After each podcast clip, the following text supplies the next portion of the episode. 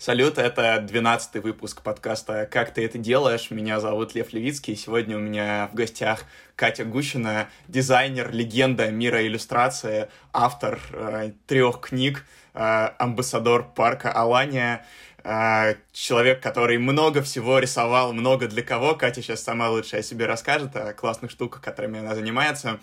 Катя вчера получила диплом, и об этом, я думаю, она тоже расскажет. Катя, очень рад тебя видеть. Расскажи, Привет. чем ты сейчас а, занимаешься, а, да. Я получила диплом на самом деле поза, позавчера, вот, а вчера я вакцинировалась, позавчера вакцинировалась, а это будет мой первый совет э, слушателям твоего подкаста. Вакцинируйтесь, потому что в первые сутки вам будет плохо, а следующие трое суток вы будете просыпаться в 8 утра с прекрасным настроением, что для меня, как для совы художника, абсолютно не характерно. Вот, так что вот такой вот приятный бонус к здоровью, друзья. Расскажу вам потом, как э, происходит вторая прививка. Вот, диплом я получила, это магистрский диплом, 8 лет в вышке прошли, и, как я сказала на э, тоже не подкасте, но интервью, которое у меня случилось после того, как я получила диплом, э, я поступила, когда школа дизайна только открылась, Сегодня я выпускаюсь, так что, друзья, с опаской я бы поступала в следующем году. Вот, потому что 8 лет они такие. Ох, ну, 8 лет э, звучит как большой срок, о котором мы э, сейчас поговорим. Э, давай, наверное, вернемся в те времена, когда ты только э, решала, что ты будешь дизайнером, когда ты только начинала заниматься иллюстрацией. Мне будет очень интересно с тобой сегодня в целом поговорить про творчество, про твое отношение к творчеству, про то, какое место оно у тебя э, занимает в жизни. Расскажи вообще, с чего все начиналось, как ты к этому пришла, и, наверное, как в твоей жизни, исходя из этого, случилась вышка. Я дочь дизайнера, дизайнера, я сказала дизайнера, программиста, я имела в виду, я дочь программиста и радиофизика. Вот. В моей жизни из художественного была только моя бабушка. Она архитектор, и все мое детство, когда я рисовала, она исправляла мои рисунки. Самый прекрасный случай, которым я хочу поделиться, был в детстве я нарисовала петуха, а моя бабушка решила, что это лошадь, и дорисовала ему еще две ноги. Вот такой вот четырехногий петух а, есть у нас а, в домашней коллекции. Надеюсь, я его когда-нибудь найду и где-нибудь использую. Вторая половина моей семьи по маме, она с Дальнего Востока, и вот эта вот э, штука, фишка про японских принцесс, про которые, может быть, ты помнишь, я трындела половину нашей с тобой экспедиции в Владивосток, она тоже очень сильно отразилась на моем творчестве. А, моя мама э, не совсем э, такая классическая японская принцесса, она как бы знает, где в Париже луковый суп скорее, она не снятый герой большой перемены, она помогает э, разным компаниям в небольших городах автоматизировать производство и научить сотруднику Excel. В общем, такая квалифицированная морковка. И в такой, соответственно, семье мне довольно неожиданно дали возможность э, стать не без поддержки, не без лоббирования бабушки художественным человеком. Вот. Мой дедушка был э, археологом, тоже один из основателей археологической школы Дальнего Востока, вообще перекопал половину Сахалина, откопал все, что можно было откопать. И мне кажется, это очень органично во мне соединилось, какие-то с папиной стороны старообрядческие корни, и вот эта вот дальневосточная принцессность, которая выросла потом во все то, с чем я впоследствии работаю, с памятью, с историями, с каким-то художественным оформлением, то есть э, все о чем я когда-либо рисовала, оно было про меня. Я пропускала это через себя, и, собственно, э, в Владивосток, где мы с тобой очень общались, я поехала, потому что это максимально близко к Сахалину, настолько максимально, насколько я вообще могла бы попасть. Вот так. Э, Катя в Владивостоке да, часто говорила о том, что она очень хочет попасть на Сахалин, что он так близко и так жалко, что мы не можем туда попасть. Я, я тоже хотел на Сахалин, поэтому да, э, это нас очень сблизило. И всякие э, прикольные вещи, которые с нами происходили в Владивостоке, да, они были, в том числе под знаменем, что тут классно, но вот Сахалин, Сахалин, Сахалин. Говорить, если о как раз о моем пути в вышку и о Дальнем Востоке и вообще об экспедициях, дело в том, что я поступила действительно в самый первый год, когда открыла школу дизайна в вышке, это был 2013 год, а, поступила по Олимпиаде в высшей пробе по литературе. Я как-то умудрилась э, ее выиграть, при том, что я никогда не была знаешь, там, я, я пришла на финальный тур, как бы не умея там отличить харе от ямба, и писала в итоге сочинение, типа, на тему исторический э, контекст художественных произведений, приплела туда Гарри Поттера и «Сто лет одиночества». В итоге выиграла, что было для меня немного странно. И так как у меня родители очень прогрессивные люди, они уважают высшую школу экономики, когда там открылось отделение дизайна, решили, что почему бы доченьке не стать, значит, дизайнером. И доченька туда поехала. И Вообще, вышки я невероятно благодарна, потому что вот все чудесное, что со мной случилось с 2013 года, как бы я обязана всестороннему развитию действительно своему университету.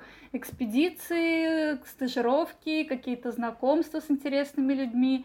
Это все действительно то, в чем я все, что я получила от вышки. Часто спрашивают меня, э, если сейчас есть такое большое количество онлайн-курсов, Э, по иллюстрации, по дизайну, есть такое большое количество возможностей учиться чему-то бесплатно. Зачем выбирать университет, в котором обучение стоит 650 тысяч в год? Я, слава богу, господи, на бюджете, спасибо. Мама, спасибо, папа, спасибо своим способностям. Университет, как ты сам хорошо знаешь, он дает вот это невероятное ощущение комьюнити когда ты познакомился с теми людьми, мимо которых ты прошел бы в баре или сидел бы за соседним столиком в кофейне, никогда бы не узнал, что это за люди. А здесь он сталкивает вместе таких вот невероятных людей, которые потом вот с ними выстраивать какие-то связи, и получается вот такое вот большое дерево, э, из которого рождаются новые очень интересные вещи. Поэтому я буду как бы голосовать всеми руками и ногами за университет, если есть такая возможность.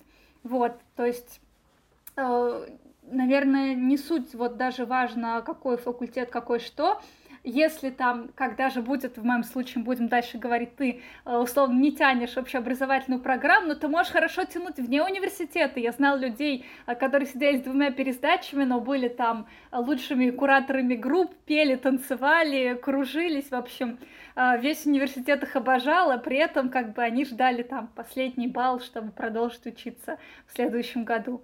То есть вот эта общность, когда ты ходишь действительно как в Хогвартс, в наш любимый корпус на Покровке, и там все вокруг тебя, и ты так прекрасно чувствуешь себя частью чего-то большего.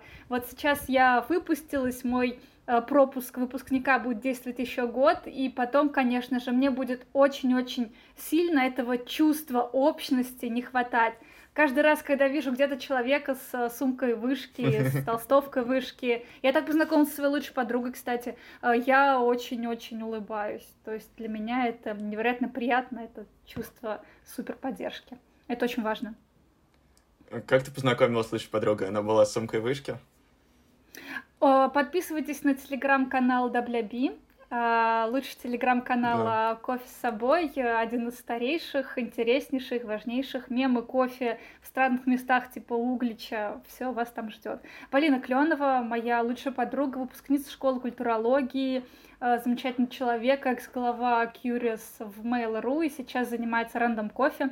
Я была в толстовке вышки. Все, кто поступил со мной в, э, в том году, все э, сразу же после там первой пары поехали в... На Китай-городе была какая-то такая дурацкая типография. Все, просто все стаи поехали туда. Там была акция «Две толстовки за 1900», и все находили себе пару все рылись в этих гигантских свертках, находили толстовку своего размера, и все э, себе брали, и все потом в итоге в них ходили. Они были немного странноватого. У вышки есть старый дизайн, вот он такой высшей школы экономики, 2013 год, он такой mm-hmm. немного, знаешь, косит под Кембридж или под что-то такое. Он mm-hmm. для меня оказался в итоге немного странно, но у меня младший брат поступил в вышку, и он с удовольствием таскал эту толстовку. Вот, и я от нее как бы а, избавилась mm-hmm. через какое-то время. Про мерч вышки еще хочу сказать маленькую счастливую историю, а, когда еще Э, были, не отменялись за коронавирус из-за всего дни вышки в парке Горького. Я как-то раз на концерт, концерт Сплина, по-моему, был, а нужно же было всегда mm-hmm. так заранее регистрироваться, эти все билеты получать. У меня, короче, не было ни билета, ничего, очень хотел попасть, а мне кто-то отдал свой вышкинский дождевик, и у него в кармане оказалось два билета на сплин. Ну, то есть проходки для волонтеров. Вот, так что такая шмотка очень приносит удачу. Какая красота. Э, расскажи, как вот мы уже затронули твое начало учебы, расскажи, как в принципе проходила учеба, как ты училась рисовать, потому что сейчас расскажу короткую историю про себя.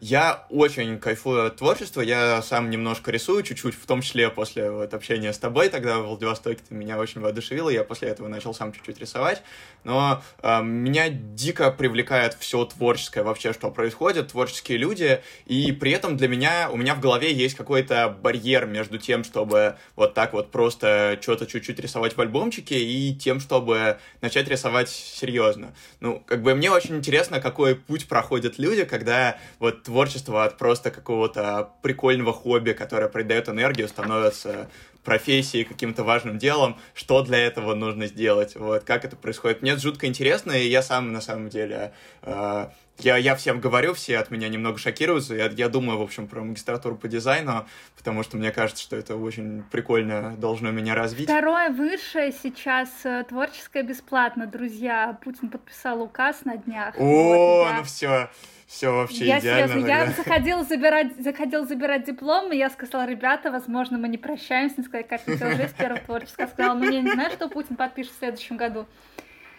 Да. Давай да. я тогда, чтобы сделать максимально полезное все с э, первых минут, я напомню те три правила, которые я тебе тогда рассказала, когда мы с тобой бежали, жевали пансе и бежали куда-то, собственно, наверное, то ли на закат посмотреть, то ли что. Ты меня спросил, я тебе тогда да сказала, я эти вещи сейчас напомню, они не изменились за это время. Есть э, легкие в понимании, довольно простые в следовании три правила, которым можно руководствоваться для того, чтобы начать рисовать и научиться рисовать. Э, первое правило это насмотренность. Для того, чтобы клево, классно рисовать, нужно смотреть постоянно на какую-то интересную, нравящуюся тебе иллюстрацию. Ну, кроме того, что, естественно, ты просто ходишь в музей еще куда-то, стоит включить это в свою повседневную жизнь. То есть в инстике подписаться на какое-то максимальное количество нравящихся тебе иллюстраторов, чтобы они постоянно мелькали у тебя в ленте, пока ты едешь в университет на первую пару и засыпая, листаешь и смотришь на это все. Это действительно очень на меня повлияло. Спустя какое-то время я действительно вижу у себя в работах какие-то нравящиеся мне у других людей приемы, э, какие-то детали, которые я всегда подмечала в чужих работах. Чем больше ты на это смотришь, тем больше у тебя трансформируется взгляд. Еще можно смотреть на это, это все еще первый пункт, так как я учила своих студентов. Если ты едешь не на первую пару, не смотришь засыпающим глазом на эти картинки, то смотришь на картинку, она тебе нравится, и ты спрашиваешь себя, а почему она мне нравится? Что в ней такого прикольного? Например, мне нравится, что здесь много человечков. Мне нравится, что здесь э, серый фон, а везде, не знаю, он белый. Что будет, если у этой картинки будет какое-то другое цветовое разрешение или измерение? Задаешь себе эти вопросы, получаешь на них ответы, а когда ты в диалоге с самим собой, это ну, то же самое, как когда ты учишься. То есть э, ты задаешь себе какие-то вопросы, тебе это легче запоминается. Но если вы просто смотрите на картинки, в принципе, и этого уже достаточно. Есть прекрасный сайт, который все знают, сайт Pinterest, вот, туда можно подписаться, там бесконечная лента, и ты просто кликаешь на картинку, которая тебе нравится, и он тебе подбирает еще 100 тысяч очень похожих. Вот, абсолютно полезная вещь, все у нас на первых курсах Pinterest заводят.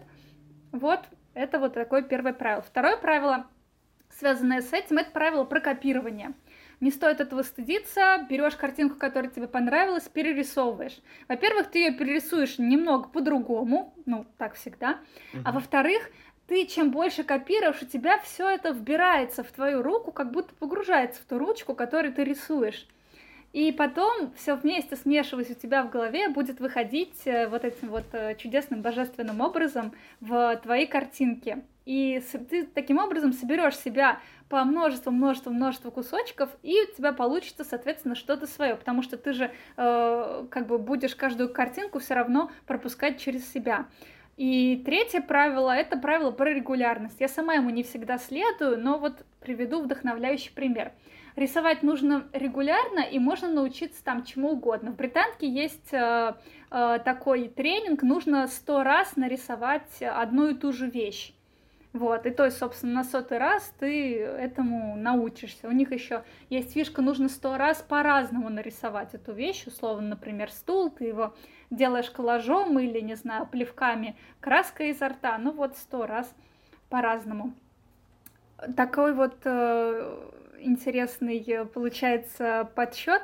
Я хочу просто сказать про регулярность еще, что я делала для у меня был диплом бакалаврский про Парфенова, я делала в своей интерпретации его намедни книжку, и перед тем, как приступить к ней, у меня был действительно огромный страх рисования людей. Причем не просто людей, человека я могу нарисовать, но намедни, они же построены на феноменах, которые нам всем хорошо известны. Там Гагарин, Хрущев, вот это все. Я не могла нарисовать человека похоже. То есть я могла нарисовать человека и сказать, это он, вот, и все сказали бы, да, да, типа толстовка того же цвета. А тут нужно действительно рисовать Гагарина. Вот, но с помощью того, что я просто сто раз этого Гагарина перерисовала, у меня на 101 получилось. И я вот постоянно повторяла, повторяла, повторяла. У меня там на медне это 20 лет, там 1960-1980.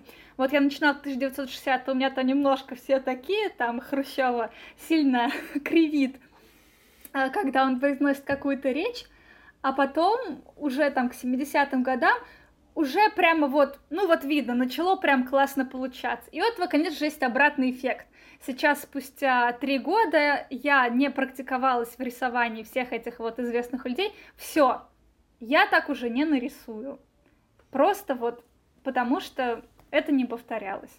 Поэтому регулярность, она такая. Купить себе хороший какой-то классный блокнот, в нем постоянно рисовать. Блокнот должен быть вам приятен, нужно пойти как бы потратиться, да даже не надо тратиться. В красном карандаше такой великолепный выбор блокнотов Art Creation э, за 300 рублей, вот таких маленьких, как Малискина с плотной бумагой. Я поеду себе сегодня еще один такой для Дагестана покупать.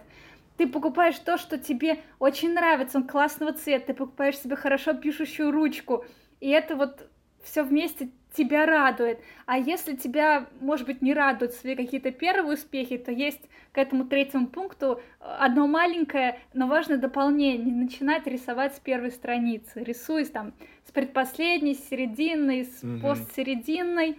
Вот. И Соответственно, когда ты дойдешь до первой или до последней, результаты будут совершенно другие. Срисовывание, вот это все это классно. Когда я была в Красноярске, Uh, у меня там был гигантский стенд, связанный с моим домом, который я жила тогда на Китай-городе. Приходили дети, я им говорила что-нибудь нарисовать. Кто-то рисовал сам, а одна девочка, она очень стеснялась рисовать, и она просто срисовывала моих же человечков. У меня там были uh, чуваки из... Э, из синагоги, которые куда-то идут, я жила как раз в том квартале, э, были уборщики, были какие-то работники офисов. Она просто вот один в один срисовывала рядом. Девочка была маленькая, у нее было все это немного просто и кривовато, но, блин, мне потом как бы было неловко, потому что у нее получалось как бы легче и класснее, чем у меня. Вот, а вот эта вот легкость, она очень важная в этом всем таком иллюстраторском мире. Блин, очень здорово, прям, я, да, вспомнил. Мне кажется, эти три правила как-то ты их за, за эти два года, что ты мне их не рассказывал, ты еще больше как-то усовершенствовал то, как ты это рассказываешь. Я прям сейчас очень проникся. Давай, наверное, поговорим про книжку «Москва-Владивосток», как наиболее ранняя из твоих книг. А, вот, расскажи, что это вообще такое, как оно появилось, как ты над ней работала, и, может быть, какая, какой жизнью она живет сейчас, и какой жизнью вообще начала жить после публикации. Потому что мне она вообще безумно понравилась, когда я тогда увидел. Ну и когда ты приехал в Владивосток с четким намерением ее презентовать, я такой, вау, как, как это классно, какой серьезный подход. А, история любой из моих книг — это история таких больших взлетов и больших провалов. Когда мы будем говорить про последнюю вот мою книжку Сахаровскую, она будет даже начинаться с огромного провала, вот, и это как бы супер класс. Москва Владивостоком а, есть э, такая довольно тоже смешная история, сейчас чуть-чуть погружу в контекст. Я хотела бы сегодня тебе на экране показывать все книжки, которые вот у меня есть, но у меня, к сожалению, а, здесь в Москве их нет, потому что если не попадают мне в руки, я их нещадно раздариваю. Вот, но на Москву Владивосток сейчас хорошая скидка на Озоне, бесплатная доставка, все дела, друзья. Даже промокод вам не будут говорить, стоит на какие-то копейки, потому что это уже э, остатки тиража, наш срок контракта уже истек, и как бы ее вот остатки уже сейчас перепродают. Книжка «Москва-Владивосток» — это мое, на самом деле, учебное задание с первого года учебы в вышке. У нас было такое задание, а, ты в течение года рисуешь в одном и том же блокноте на одну и ту же тему, и тебе нужно было эту тему выбрать на самых-самых первых занятиях. Я тогда переехала из Нижнего Новгорода в Москву. Я, в принципе, много до этого куда-то путешествовала с родителями, и сама я училась э, в Оксфорде, я должна была стать переводчиком синхронным, я очень хотела стать синхронным переводчиком, но мои родители э, поняли, что через какое-то время переводчиков заменят роботы. Кстати, прошло 8 лет, что-то этого не случилось. Ребята, зачем вы мне наврали? Вот. А, в общем, помер во мне переводчик, вот, знание английского осталось, пригодилось в вышке, как бы, но тем не менее. Вот, сдавала даже международный экзамен на английском языке. Вот, но, собственно, не суть. В общем, опыта путешественного у меня было много, в том числе железнодорожного. И я решила, что если я могу весь год о чем-то рисовать, то, наверное, это должно быть о путешествиях. А какое самое частое путешествие, как бы, которое совершает э, первокурсник, э, не москвич? Ну, можно сказать, дорога из Дубков в, собственно, в центр Москвы, ну да, но если говорить о чем-то более похожем на путешествие, это, конечно, дорога из дома в Москву и обратно. Там кому-то, кому повезло, как мне, у кого скоростные поезда, это раз в месяц, кому-то чуть менее повезло, там соответственно, пореже. Вот, и я решила, что буду рисовать про поезда и про путешествие на поезде. И, соответственно, сразу подумала, самое длинное путешествие на поезде, как бы это что? Это Трансип, Москва-Владивосток, что это еще может быть? И здесь мне, опять же, очень повезло с моей дальневосточной частью семьи. Мне стали рассказывать истории, байки о том, как, например, э, поезд раньше шел не по такому четкому расписанию, как сейчас, он мог, собственно, остановиться возле чисто поля, чего-нибудь подождать, и люди просто выходили из вагонов, шли, собирали грибы, и развешивали эти грибы, и поезд приезжал в Владивосток как бы с сушеными грибами на веревочке. От всех вот этих вот э, мемов до того, что я действительно прочитала, еще тогда был сильно жив ЖЖ, в ЖЖ есть э, прекрасный человек под ником Перископ, он несколько раз проезжал этот маршрут, и, собственно, он обнаружил мой блокнот в просторах сети, он выложил его у себя и написал, друзья, не могу понять, в каком году девочка ездила, э, потому что у нее там вот здесь водонапорная башня ее там снесли в прошлом году там а здесь вот э, то что построили в этом. И везде какое-то очень странное время прибытия и отбытия. Давайте пытаться отгадать. А фишка-то была в том что маршрутом этим я никогда не ездила. Нарисовала я его благодаря рассказам, отзывам, э, байкам, мемам, легендам, фотографиям, в том числе из ЖЖ этого самого человека, буквально срисовывала у него вот это вот все. И вот это ощущение, знаешь, долгости, меланхоличности пути, какого-то такого закрытого сообщества, которое организуется вот все то время, пока ты там едешь. Вот это все оставило у меня на душе очень большой отпечаток, и такие отблески Москвы, Владивостока с его такими совершенно Уэс Андерсонскими саундтреками или фильмом Дерсу Зала, как бы музыка, из которого она действительно вот под нее можно эту книжку рассматривать. Это то, что у меня осталось до сих пор в душе, и хотя я сейчас уже так не нарисую, потому что это были действительно мои самые вообще первые попытки в иллюстрацию самый-самый-самый первый, мой первый блокнот. Я, я как бы, я девочка из Нижнего Новгорода, я приехала в Москву, я смотрю на Малискин, Малискин стоит 800 рублей, сейчас они стоят там 3000, а он стоит 800 рублей. Я думаю, господи, как можно на это потратить 800 рублей? Я иду, покупаю себе какой-то блокнот с э, э, лондонской телефонной станции, вот, он такой желтеет со временем, вот, но я думаю, как, как можно потратить э, такие огромные деньги на Малискин. Потом уже как бы понимаю, что дело в качестве бумаги там. Вот, и хорошо, к этому я скажу, что блокнот в итоге стал книгой, вышел в издательстве Камильфо, потому что сам оригинал блокнота, он из-за из-за действительно из-за качества бумаги он постепенно уже, ну то есть он через какое-то время уничтожится. До моих внуков я не уверена, что это доживет. Нужно это хранить в каких-то, видимо, супер специальных условиях, которых у меня нету. Хорошо, что оно есть большим тиражом, хорошо, что это есть много где. Вот, в общем, такая история про эту книгу. Я всегда, продолжаю, говоря о следующих своих книжках, я Хочу сказать, что я всегда была невероятно удачливым человеком в этом плане. И опять же, со всеми книгами мне очень помогло университетское сообщество. Если бы не вот это вот мое первое задание в вышке, я бы не начала работать в блокнотах. Если бы я не начала работать в блокнотах, я бы не поехала в свою первую вышинскую экспедицию. Э, это была школа культурологии, автомобильная экспедиция из Москвы в Иран. Если бы я не сделала иранский блокнот, меня бы не позвали делать мою следующую книгу. Она называется «Сумасшедший год». Это сканы моих э, блокнотов, дневников, мои собственные рассказы, тренировочные задания, какие-то истории, мемы, слезы. Нет, понятия мем тогда еще не было, по-моему. Это 15 год. Ну, может быть, было, но не такое пока, э, не такое пока оформленное, как сейчас опять же, это вот это, если бы не было вот этой вот книжки, не было бы какого-то количества людей, которые потом за меня зацепились, и вот это вот все пошло-пошло дальше, вышло на мою следующую книжку уже про Льва Толстого, которая сейчас в таком предпечатном состоянии. И в итоге все эти знакомства вместе, они потом вылились, конечно, и в Парфенова, и в Сахарова, и вот это вот все, но как бы катализатором все равно был университет, поэтому как бы я за его судьбу всегда очень живо переживаю, чувствую всегда по этому поводу большую ответственность. У меня не всегда складывались хорошие отношения с факультетом, но с университетом они у меня всегда были хорошие, я ему действительно невероятно благодарна, потому что как бы чувак, э, участь на бюджете, слетать в Магадан. Ну, типа, и тебе еще за это будут давать 300 рублей в день.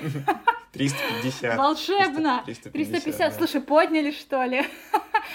Знаешь, я все думала, что у нас будет какая-нибудь дальневосточная надбавка. Угу. Вот, но нет. Но нет. В общем, очень это все вместе, очень важные вещи, серьезный такой прямо катализатор, когда ты учишься у людей, когда ты сам пересказываешь что-то.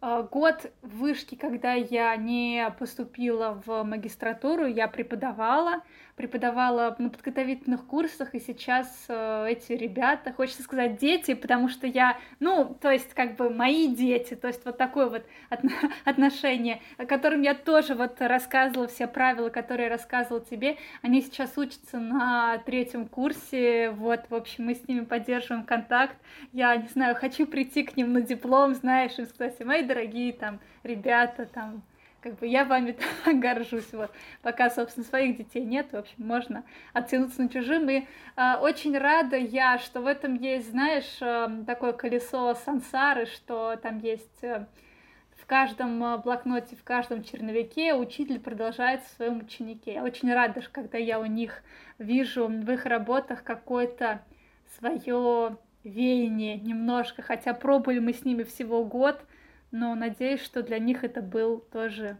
формирующий год, важный для них, как и для меня.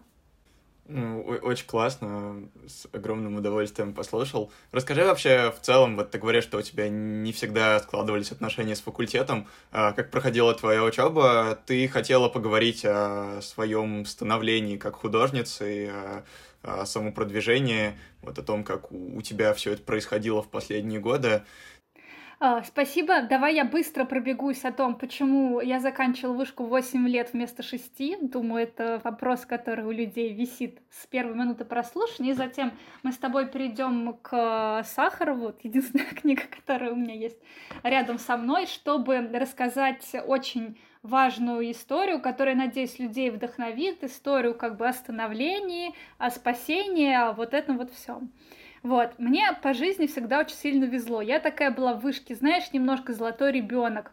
То есть я на первом курсе сделала как бы книгу, которая mm-hmm. всем действительно очень сильно понравилась, которая стала расходиться. Я с этой книгой стала очень сильно ассоциироваться. Мне было немного сложно долгое время выйти из образа девочки, знаешь, с поездами. Я не против этого образа, вот, просто, ну, хотелось, чтобы воспринимали тебя как еще какого-то другого человека. У тебя даже ссылка на Бихансе, там что-то про поезда, я не, я не помню, Да, да, да, да, та, да, та самая девочка с поездами, вот. Потом я стала добавлять та самая девочка с поездами и алкогольной картой, про которую я чуть попозже расскажу. Сейчас я поменяла на та самая девочка с поездами, алкогольной картой и Львом Толстым. Сознание постепенно расширяется. Расширяется. Вот. Расширяется, да. Э, когда я поступала, не было такого направления, как иллюстрация. Было единое направление графический дизайн для всех, кто учился. Вот, такой у нас легендарный курс, знаешь, то есть, э, когда вы самый первый набор, это очень показательно. У нас даже выпускной был э, под названием «Навсегда первый», а люди, которые поступали год после нас, они написали, ребят, вы чё, то есть мы навсегда вторые. То есть, действительно, вот так вот может случиться. Но это, это, это не так, э, как бы каждый классный чем-то, но вот у меня было так. Действительно, навсегда первое. У нас в школе дизайна твоя художественная судьба очень-очень сильно связана с твоим куратором. Куратор это человек, который как твой э, в каком-то виде классный руководитель. То есть классный руководитель, он тебя что? Что-то ведет, а еще он примерно следит за твоими общими успехами, как-то тебя там подталкивает, и он, в принципе, отвечает за тебя в каком-то смысле, за твой вот успех перед, э, у нас, как бы, перед деканом или перед э, директором школы, ну, школа дизайна, поэтому, собственно, поэтому и школы. И очень свезло, что из-за того, что был первый набор, было еще то, как бы я называю замечательным время, сейчас, может быть, оно испугало бы людей, когда декан еще сам ходил на все э, просмотры, все защиты, сам тебя ругал и хвалил, и это как бы потом вот так выливалось. Было у нас совсем немного людей, корпус на Малой Пионерской, сейчас сложно поверить, потому что у нас сейчас там и студия того, и студия сего, и э, коворкинг, и вот это вот все. Э, тогда у нас был один коридор всего, покрашенный в белый. Была вот прекрасная фотография на сайте вышки, школа дизайна такой, знаешь, белый коридор, э, макбуки, вот это вот все. Нас, знаешь, отойти на 5 метров, там такие стены, они такие осыпаются на тебя. А, там тогда учился мем, мему потом построили собственный корпус, в Строгино, но там учился мем, у них была любимая шутка. У нас э, ремонт был сделан как бы вот так вот совсем, и еще был сделан пол. И вот там, где начиналась школа дизайна, был такой, знаешь, идеально серый бетонный пол. И была вот такая граница, прям вот граница на полу, представляешь? Где как бы заканчивался мем, вот, какой-то вот их оставшийся там еще от, от их руководства дурацкий был, и, знаешь, начиналась школа дизайна. И ребята из мема, это очень мне нравилось, я могу их понять, потому что это, конечно, выпендрешь. Они подходили такие, стояли на одной половине, стояли на другой, говорили, ой, что случится, если я постою здесь, а если здесь? Вот, и постепенно-постепенно, когда там им построили корпус, их отправили туда, один за другим облагораживали нам кабинеты, строили, очищали, отмывали, достраивали какие-то места. Чаще всего ремонт сводился к тому, что расконсервировали какой-нибудь старый кабинет и просто напихивали туда макбуков просто вот гигантских, таких огромных аймаков, вот таких вот невероятно больших, и ты мог зайти туда, тебе там, может быть, страшно сидеть, и там, знаешь, на этих покосившихся партах стоит пять макбуков, один на других, они опасно шатаются, а окна, э, не было занавесок, но окна были заделаны коробками от макбуков. В общем, видно, на что идут твои 650 тысяч рублей, если ты э, туда поступил и учился. Это я рассказываю про всеобщую атмосферу, потому что университет э, в контексте школы дизайна развивался вместе со мной. Если это были первые года, когда про школу дизайна никто не слышал. Я тогда еще победила, получила стипендию Альфа-банка, не знаю, сейчас она существует или нет, там для талантливых, э, типа, талантливых поступающих тоже, знаешь, сработало, что я всегда давали экономистов, а тут пришел один, собственно, дизайнер. Ага. Вот, и мне стипендию тогда тоже дали хорошее было такое материальное подспорье, на самом деле, каждый месяц. В общем, хорошая тоже вещь. Э, университет развивался вместе со мной, школа дизайна развивалась э, вместе со мной. И одновременно открывались какие-то новые направления и появлялись деления. После первого курса, который мы все закончили как графические дизайнеры, а, появилась возможность выбрать себе специализацию. Добавилось несколько кураторов, к которым можно было уйти. Можно было остаться у своего старого преподавателя, можно было пойти к новому. Я пошла к человеку, который курировал мою работу по Москве Владивостоку. А, это было направление, наверное, связанное с современным искусством, там было очень сложный был год, очень сложный для всех, для меня тоже. Я очень сильно тогда э, ушла в себя, потому что, то есть, ты сделал какую-то прекрасную бриллиантовую вещь, а потом пока даже не знаешь, э, чем, чем себя продолжить чем заниматься дальше. Меня очень спасли, спасли вот эти вот правила про насмотренность и про все. Я много смотрела, много думала о том, чем я хочу заниматься дальше. Помогали э, какие-то занятия, задания. Я начала делать карты. Я сделала тогда карту Нижнего Новгорода, э, того района, которым я жила, когда вот была маленькой. И это терапевтически было для меня очень важно, потому что я нарисовала каждый дом, а, каждый там переулок, в котором курили мои одноклассники. И опять это для меня стало такой вещи, которые мне потом еще э, по-хорошему аукнется в будущем, потому что очень похожую карту я нарисовала недавно для выставки в Нижнем Новгороде. До ноября, mm-hmm. если вы будете в Нижнем Новгороде, приходите в ГЦС и Арсенал, э, наш Центр современного искусства в Кремле, второй этаж. Выставка Нижний Новгород в графике, и там есть моя большая карта ярмарки, которую можно рассматривать, увеличивать, искать на ней э, Ельцина, Горбачева, Тигров, э, первые в России туалеты электрический трамвай. В общем, э, тоже такая интересная вещь. В общем, все тяжелые времена и неудачи, которые были там, они помогли мне понять, чего я не хочу делать. Я не хочу заниматься графическим дизайном. Я могу им заниматься, если нужно, но я не хочу. Я художник-иллюстратор. Я не могу заниматься современным искусством. Я не могу делать что-то, что будет, что нужно будет разгадывать, что нужно будет додумывать. Я могу заниматься только чем-то прямым. И об этом все мои картинки. Они нравятся людям, потому что они понятно с первого взгляда. Ты можешь себя с ними проассоциировать, как это Москва, Владивосток, и каждый из нас как бы хоть раз ездил как бы на этом поезде без биотуалета и без кондиционера, но с такой совершенно удивительной атмосферой э, макро-микрокосмоса.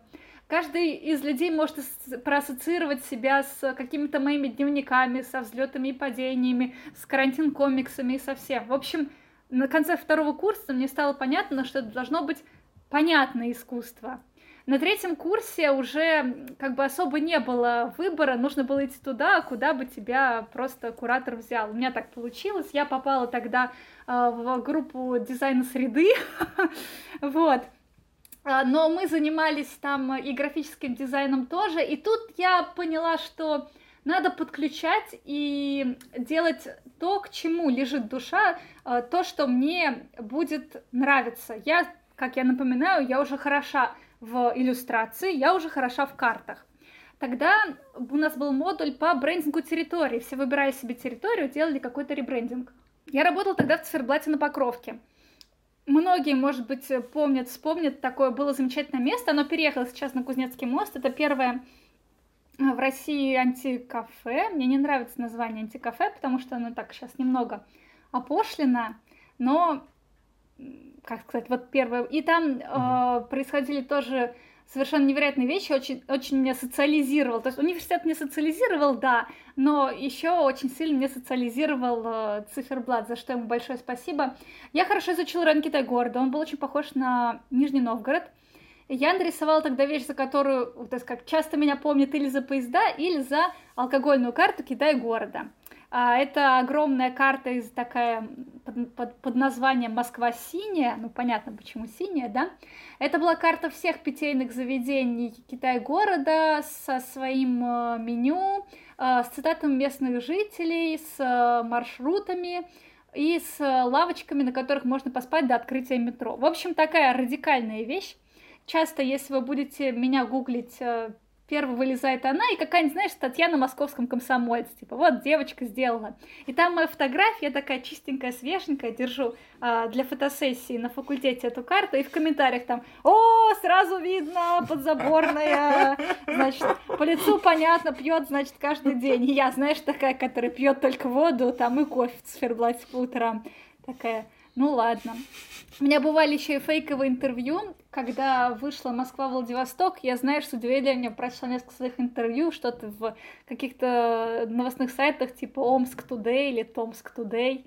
Вот, и, типа, Где там, фейковое интервью, очень... типа, которые ты не давала, но которые, Не типа, давала, да, то есть, типа, там, я очень люблю Омск, там, когда я проезжала мимо него на поезде, там, он мне очень понравился, я такая, ну, я как бы если действительно читали мою книгу, там как бы написано, что я не ездила. Ну ладно. Слушай, ну это очень так в духе не... современного искусства, что ты делаешь книгу по маршруту, по которому ты не ездила, и после этого у тебя берут несуществующее интервью, и это очень забавно.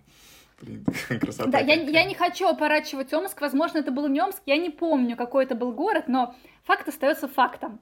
Вот, э, то есть вот такая прекрасная вещь концепция, что ты должен делать то, к чему у тебя лежит душа, и ты должен делать понятное искусство, она вот меня пронесла через третий курс с алкогольной карты Китая города, с которой случилась прекрасная вещь, э, важное правило, я не знаю, наверное, должен звучать какой-нибудь гонг, а, когда я говорю важное правило, да. важное правило, оно э, подойдет очень для в первую очередь, наверное, для студентов школы дизайна, но и вообще, в принципе, для всех учащихся людей – ты, тебе будет легко и радостно защищать какую-то вещь на просмотре, собеседовании, вступлении, защите, ту вещь, которая тебе самому нравится, и та, в которую ты веришь.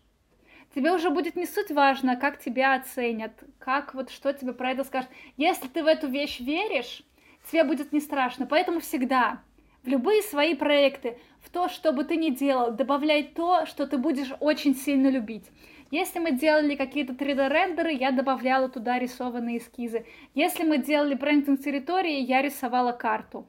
Здесь я сделала эту алкогольную карту, а затем я еще сделала вообще дикую вещь. Я купила в Декатлоне непромокаемый плащ темно-синего цвета. И я ему на подкладку подшила, я всю ночь шила, сидела в циферблате, а, подшила ему на подкладку распечатанную на ткани эту карту. То есть это получался такой плащ с изнанкой, и можно было приколоть значок «Доведите меня до сюда». Вот, и презентовала это все на защите.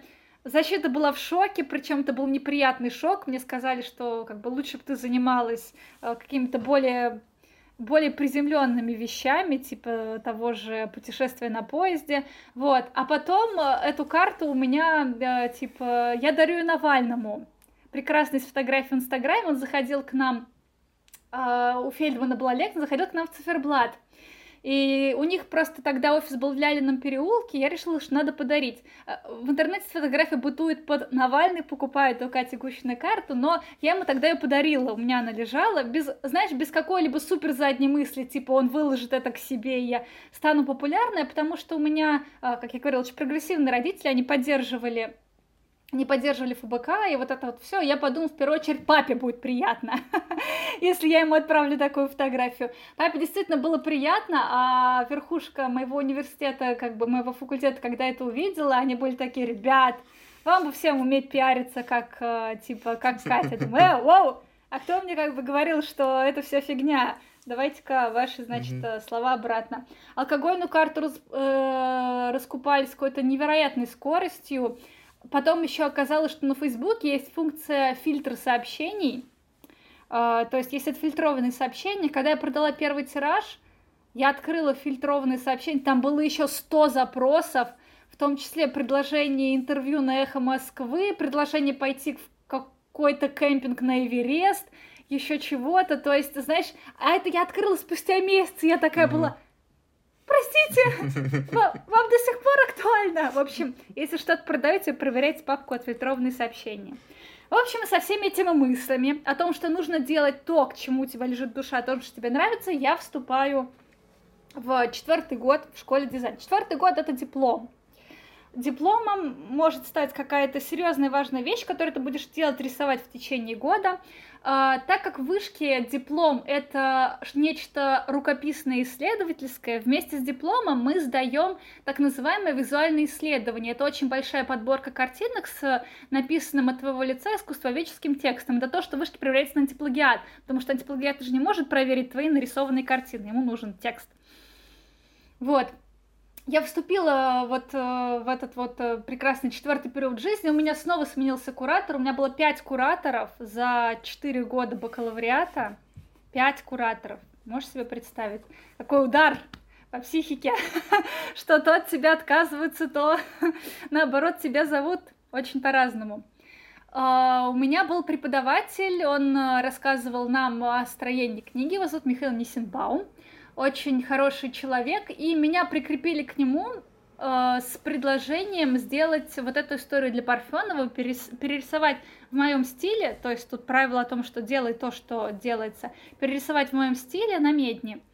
Я согласилась, а Михаил как раз был его редактором, то есть он мне редактировал парфеновские тексты, mm-hmm. и у нас сложилось Просто самая невероятная коллаборация, которую потом в, мне в университете с университетским преподавателем больше никогда не удавалось переплюнуть, когда я приходила к нему в университет, и он мне показывал какие-то фотографии того времени, разъяснял какие-то мемы из 90-х, о 90-х, из 60-х, 70-х, 80-х, которые было непонятно, включал мне Толкунову, и мы с ним вместе смеялись. В общем, это был чудесный во всех отношениях год, получилась прекрасная вещь, получилась книга, и сейчас, э, ну, выйти ей не было суждено, все-таки очень это все сложная вещь, но я знаю, что она точно попала к Парфенову, и она точно где-то у него стоит, и меня эта мысль очень сильно греет.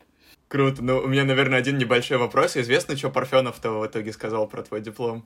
О, как сказать, три человека говорят мне разные вещи.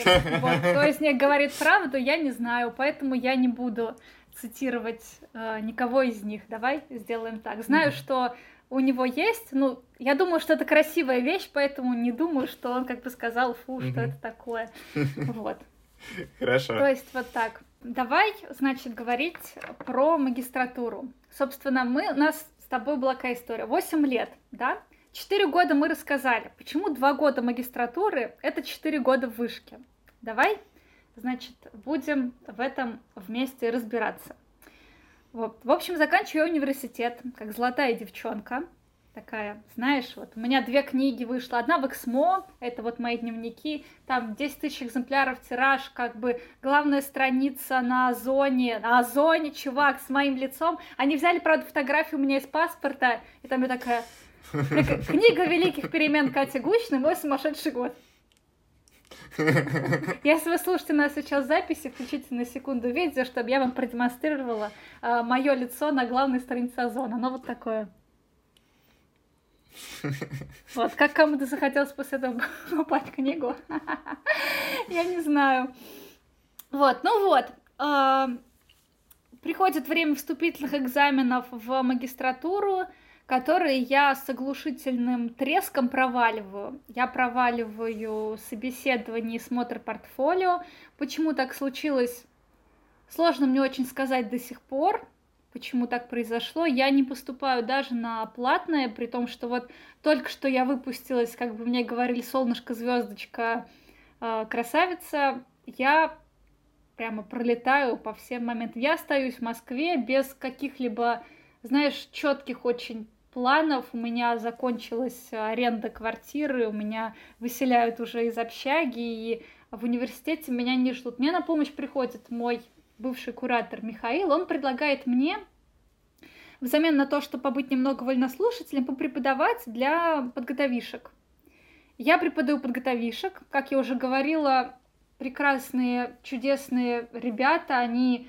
То есть, насколько я их вдохновила, как бы я это вижу, но не знаю, мне кажется, они, может быть, не знают и не видят, насколько они сами меня вдохновили. Это было невероятно плодотворное общение. Вот, ты, кстати, с ними ездил сейчас с двумя из них, да, ты, наверное, знаю, знаешь, да, в экспедицию. И Ксюша, руководитель вашей экспедиции, мне сказала, типа, они тебя вспоминали, и я говорю, господи, что они вспоминали, как я опаздывала на наши встречи на час, и потом говорила, ребята, значит, не сдавайте меня завучу, у нас был руководитель, не сдавайте меня завучу, она заглядывала всегда, что, например, началось ли занятие, не сдавайте меня зауч, за это все я куплю вам всем кофе. Я приезжала, напоминаю, я опоздала на час, и мы шли еще полчаса, нам делали в ближайшей кофейне, я покупала всем кофе.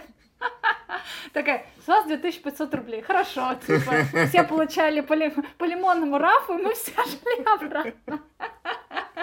Ну, в оправдании хочу сказать, что как бы у меня все поступили, насколько я знаю, кто-то на хорошую скидку, кто-то на бюджет, и вот это вот все, это были нерегулярные случаи, но, собственно, знаешь, когда я говорю, вспоминали, я думаю, боже мой, что же они вспоминали.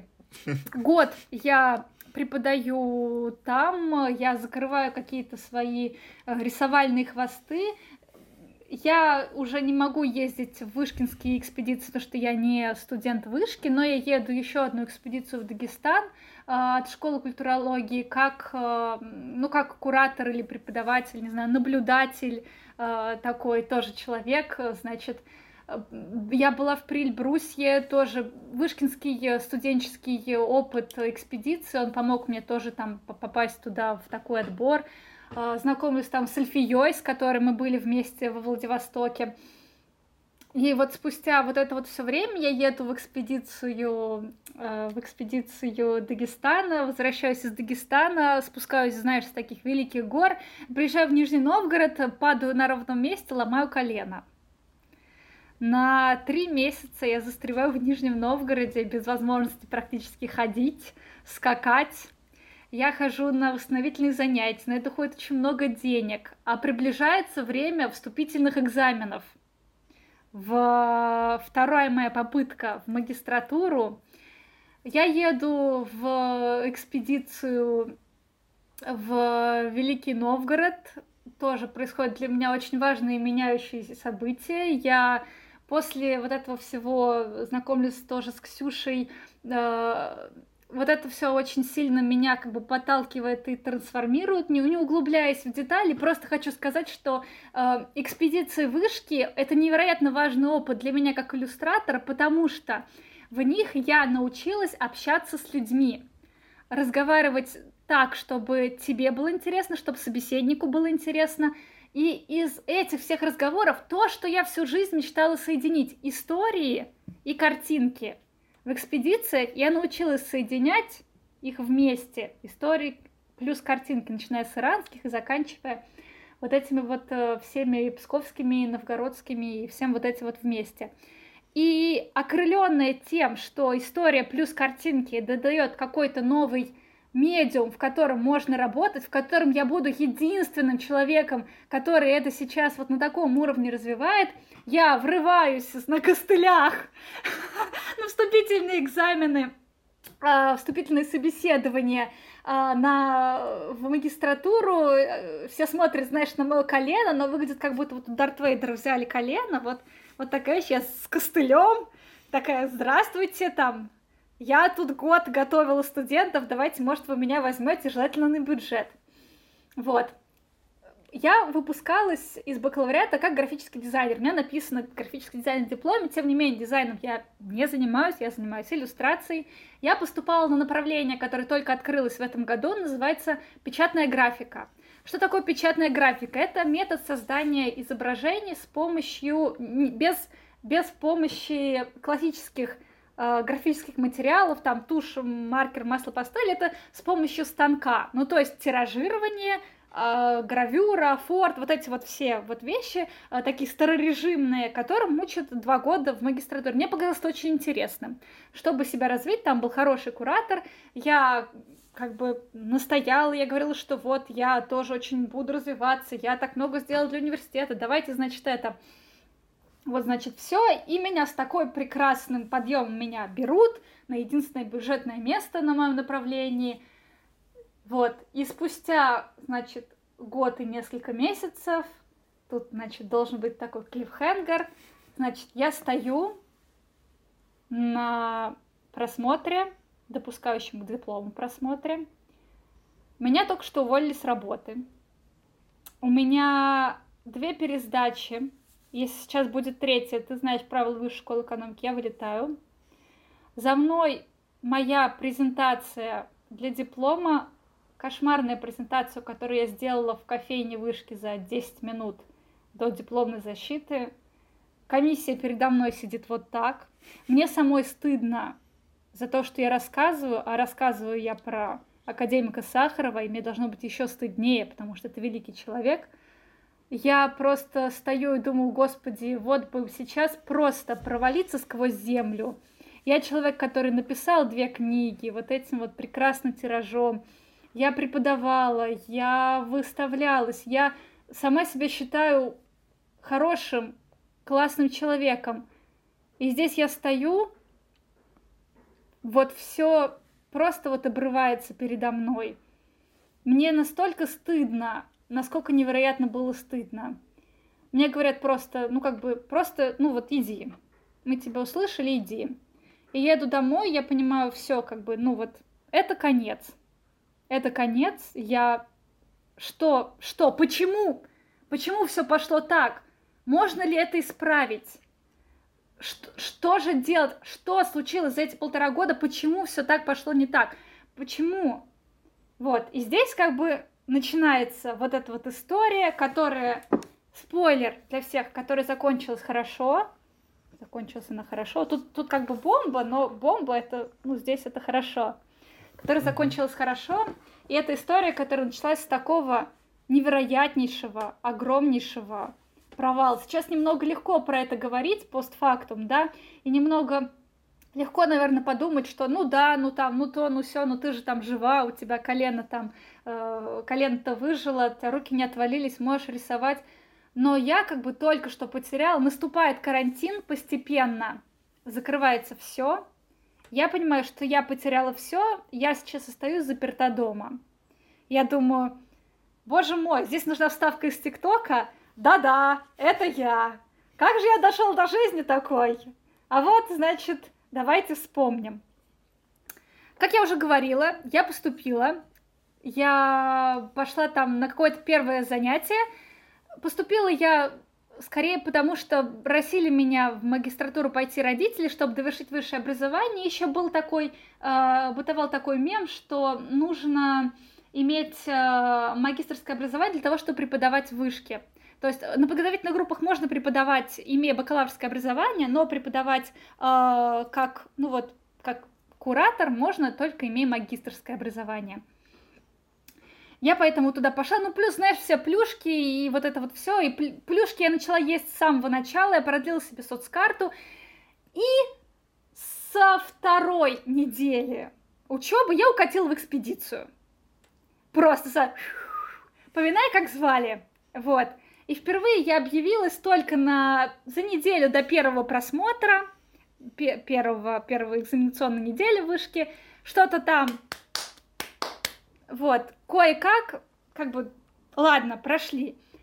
Я думаю, так, ну нужно же погрузиться побольше. Ладно, я сейчас экспедиции, да, лето пока не предвидится, сейчас октябрь-ноябрь, нужно начать работать. Так, рассказывайте мне, что такое печатная графика. А оказывается, что печатная графика идет в разрез со всем, что я себе в эту всю жизнь настроила. Со всеми этими установками, а делай том, что делать, делай то, что мне приятно. Мне это неприятно. Я не могу таскать тяжелые рамы. Я постоянно роняю пленки шелкографские. А уронить пленку и порвать ее это кошмарные деньжища, просто кошмарные.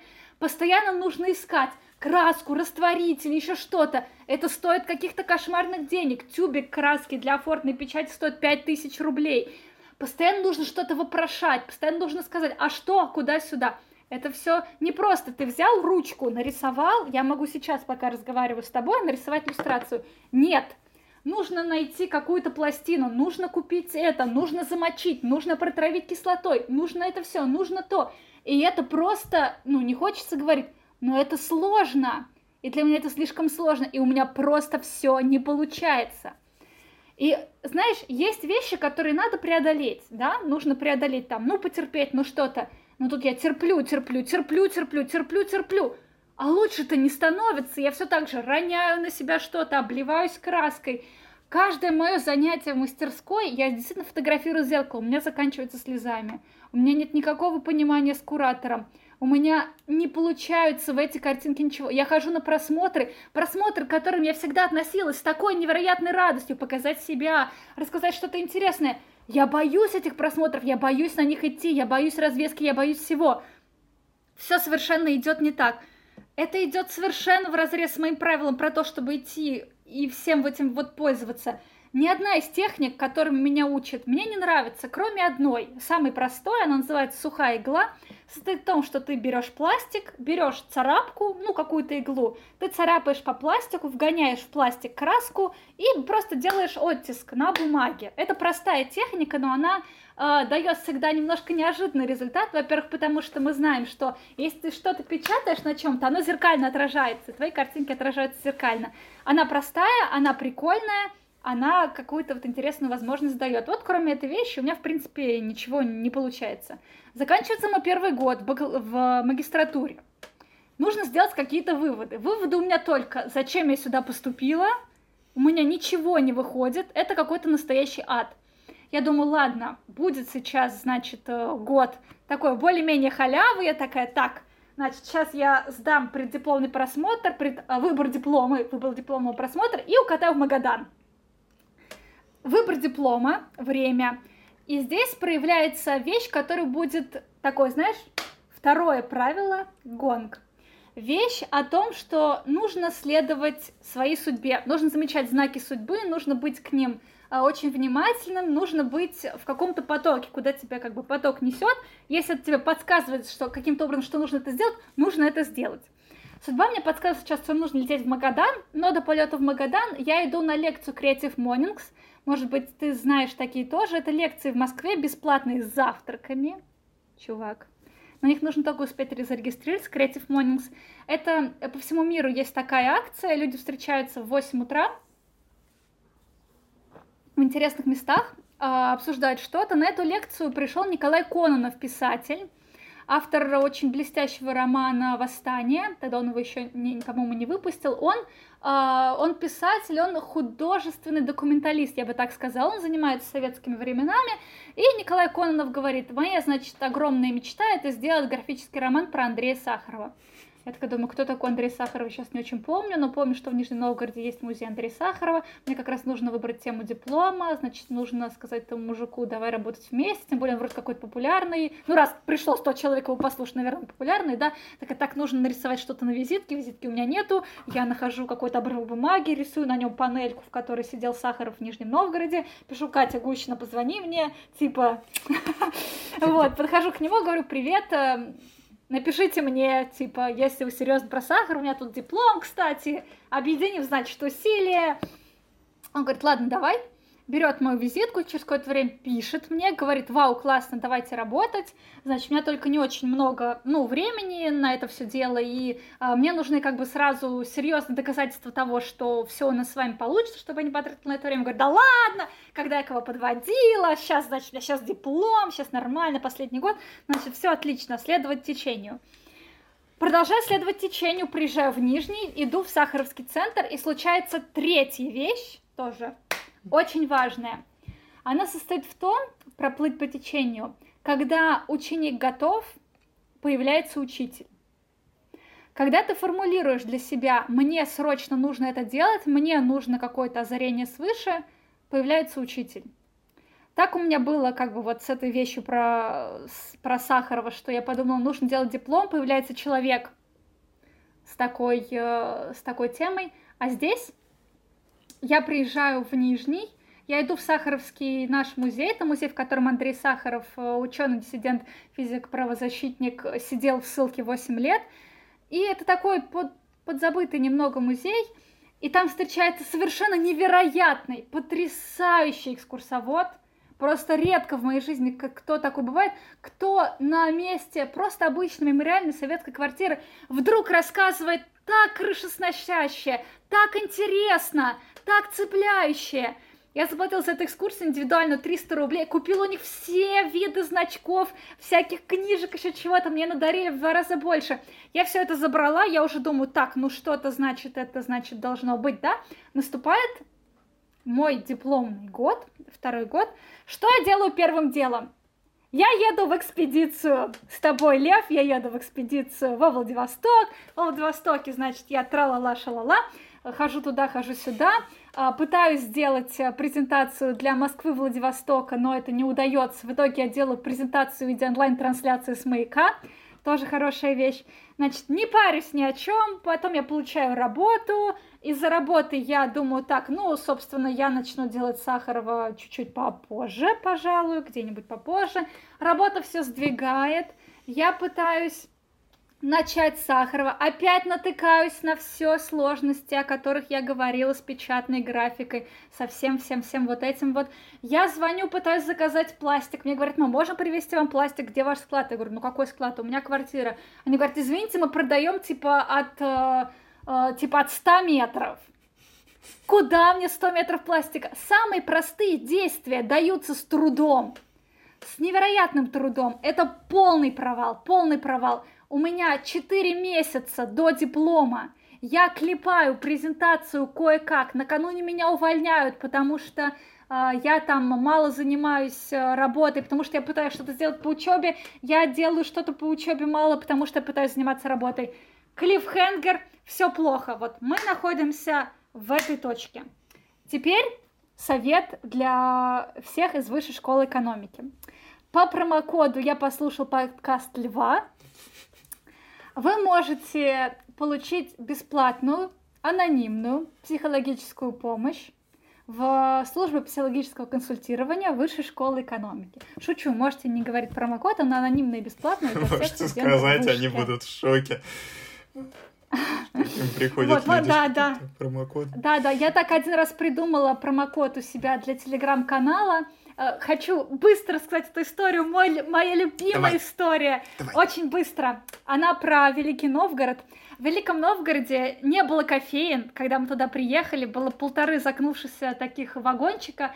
В одном из них э, я побывала, выпила там кофе и написала в общий чат. Ребята, я, значит, договорилась по промокоду «Экспедиция желтого дождевика» капучино будет стоить 65 рублей. Меня все благодарили. Но там капучино столько и стоит.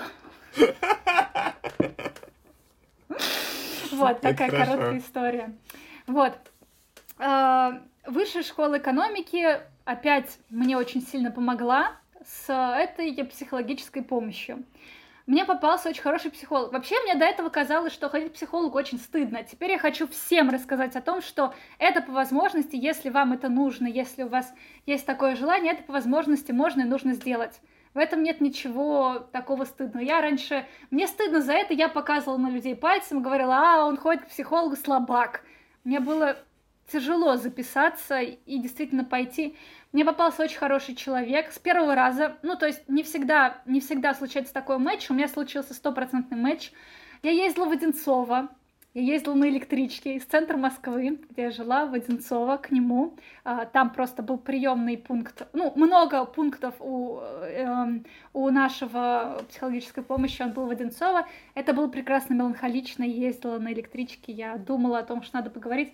Мы разговаривали, мне стало сильно легче, я прямо вот, ну, какими-то инсайтами глупо делиться, у каждого они свои, но мне стало невероятно легче. Мне это очень сильно помогло, очень сильно помогло прямо супер сильно. Я всем советую, это анонимно и бесплатно. Если бы я не сказала, что меня зовут Катя, я из школы дизайна, меня бы не спросили об этом.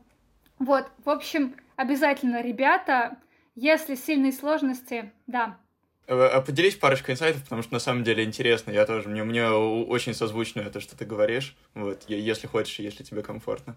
Слушай, они просто очень персональные, не в смысле персональные, не в смысле личные, а они относятся лично ко мне.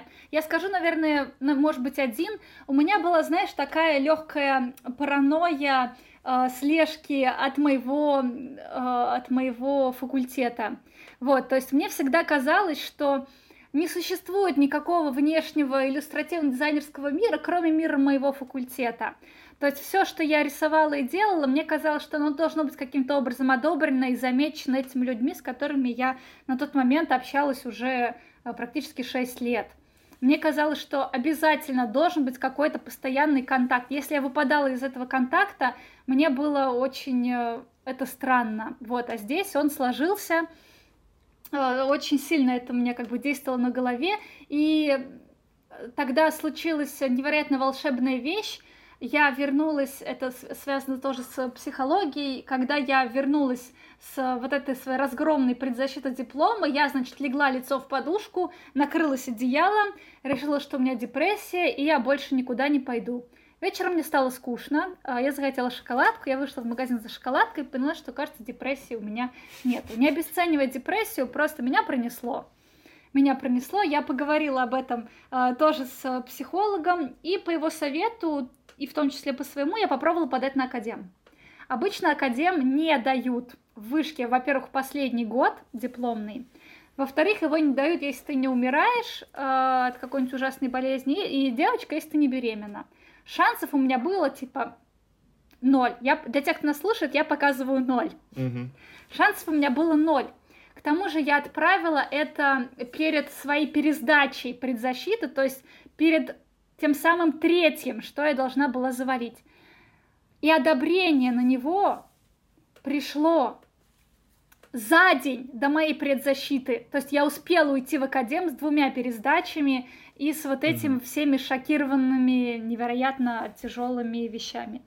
Итак, у нас есть побег с позором, у нас есть долгое такое психологическое восстановление – у нас есть абсолютное неверие в то, что я могу закончить вообще э, этот факультет, э, это, это, это направление печатной графики, и неверие, и ощущение предательства к Сахарову о том, что я так плохо в это все погрузилась. Погрузилась я хорошо, но мало этим занималась.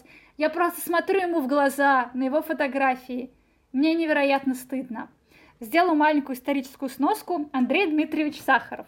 Физик, диссидент, правозащитник, один из создателей отцов э, водородной бомбы, который создал эту невероятно разрушительную вещь, потом попал в жуткие контры с Хрущевым и всеми вышестоящими людьми, занимался правозащитной, правозащитной деятельностью, за что был отправлен в ссылку в Нижний Новгород, который тогда был горьким. Вернулся оттуда, блестяще выступил на съезде и потом умер.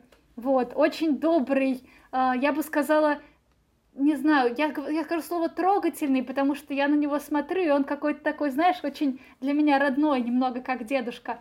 И человек, который оставил за собой прекрасные, восхитительные воспоминания, человек, который прожил три жизни, как бы как человек, обласканный руководством, человек-диссидент, у которого отняли все, и затем человек, который стремительно, как звезда, с приходом Горбачева э, вернулся и там э, при, при, э, э, на втором и первом съезде участвовал. Вот, очень важный человек вообще для истории России, невероятно важный. Мне перед ним было невероятно стыдно. Наступал вот было, было сто, наступало типа столетие с его дня рождения, как бы а я для него ничего не сделала. Ну как так, Катя? Как так можно? Значит, тут должен звучать э, очень важный следующий э, гэнг, бонг, гэнг, что сказала, гэнг, гонг, о том, как из таких ситуаций выходить.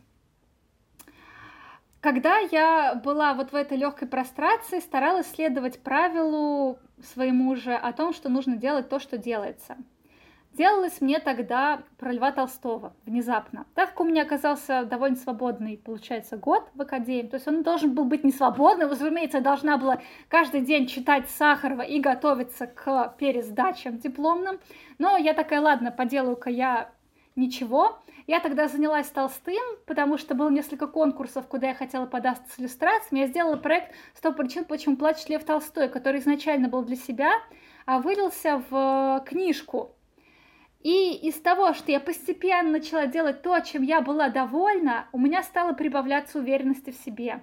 Уверенность в себе, она, ты отталкиваешься от какой-то своей небольшой победы. Сегодня ты встал и пошел за шоколадкой. Завтра ты нарисовал картинку, которая тебе нравится. Дальше ты выиграл с этой картинкой в каком-то конкурсе. У тебя уже есть какой-то за спиной такая скала, которая из тебя в лицо будут бить волны, ты будешь стоять, ты будешь за ней держаться, тебя уже не собьет. Это вот все постепенно, постепенно уверенность одного за другим. Проходит полгода моего академа, начинается сентябрь, когда я уже думаю, может быть, стоит вернуться в мастерскую. А тогда все еще постфактум, посткарантина, это 2020 год. Все, ничего такого вот э, случиться, случиться со мной э, не должно. Я постепенно начинаю э, заниматься толстым, я отдаю его в какую-то такую некую предпечать. Но как подступиться к Сахарову, я все еще не имею никакого понятия. У меня в голове, когда я думаю об этом, стоит исключительно, когда я вот стою перед комиссией, за мной какие-то мои жалкие попытки, только вот это, только вот этот вот какой-то невероятный ужасный кошмар. Я думаю, что нужно, опять же, начать с того, как я уже 10 раз говорила, с того, что у меня получается. Я читаю, благо у Сахарова прекрасно написанная литературная, очень смешная, очень про советские все подробности жизни, биография.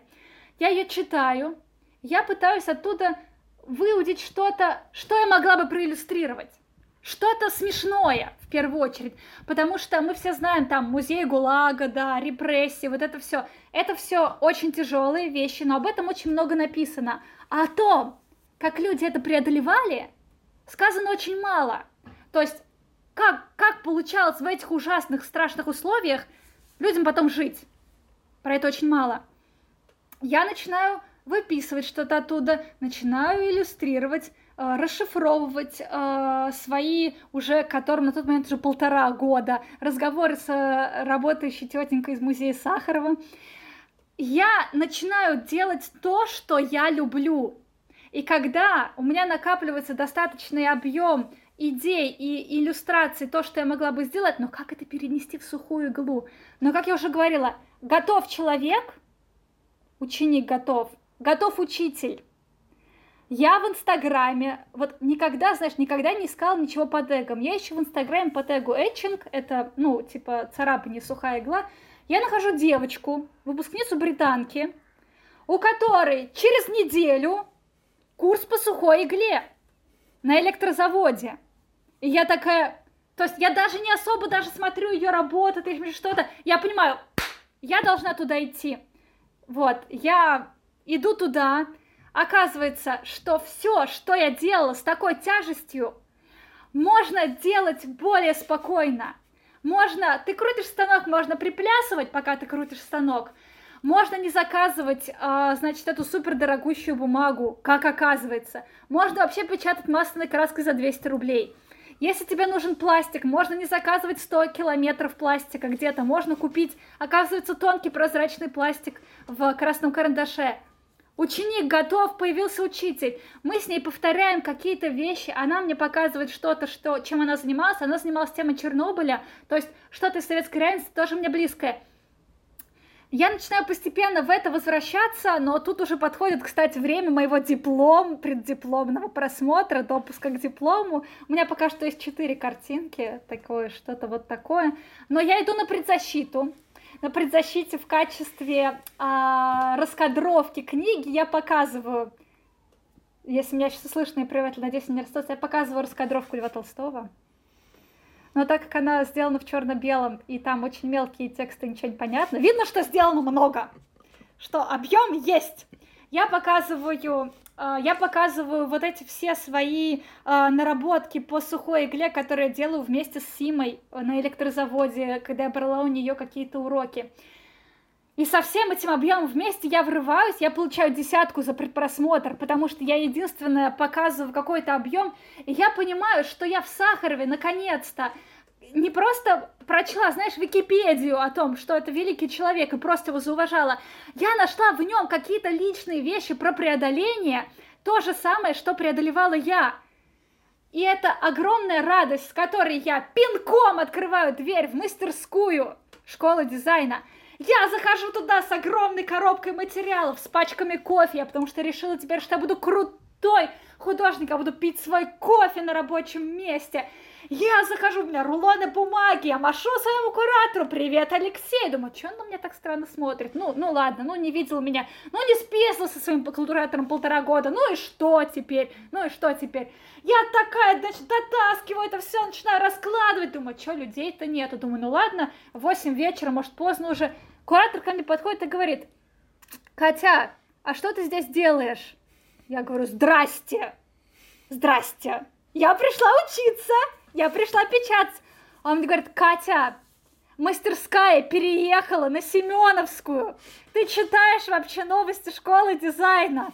Я говорю, ну вы знаете, последние пару месяцев не читала. Он говорит, мастерская переехала полгода назад. А это его личная мастерская теперь, то есть я к нему вломилась, понимаешь?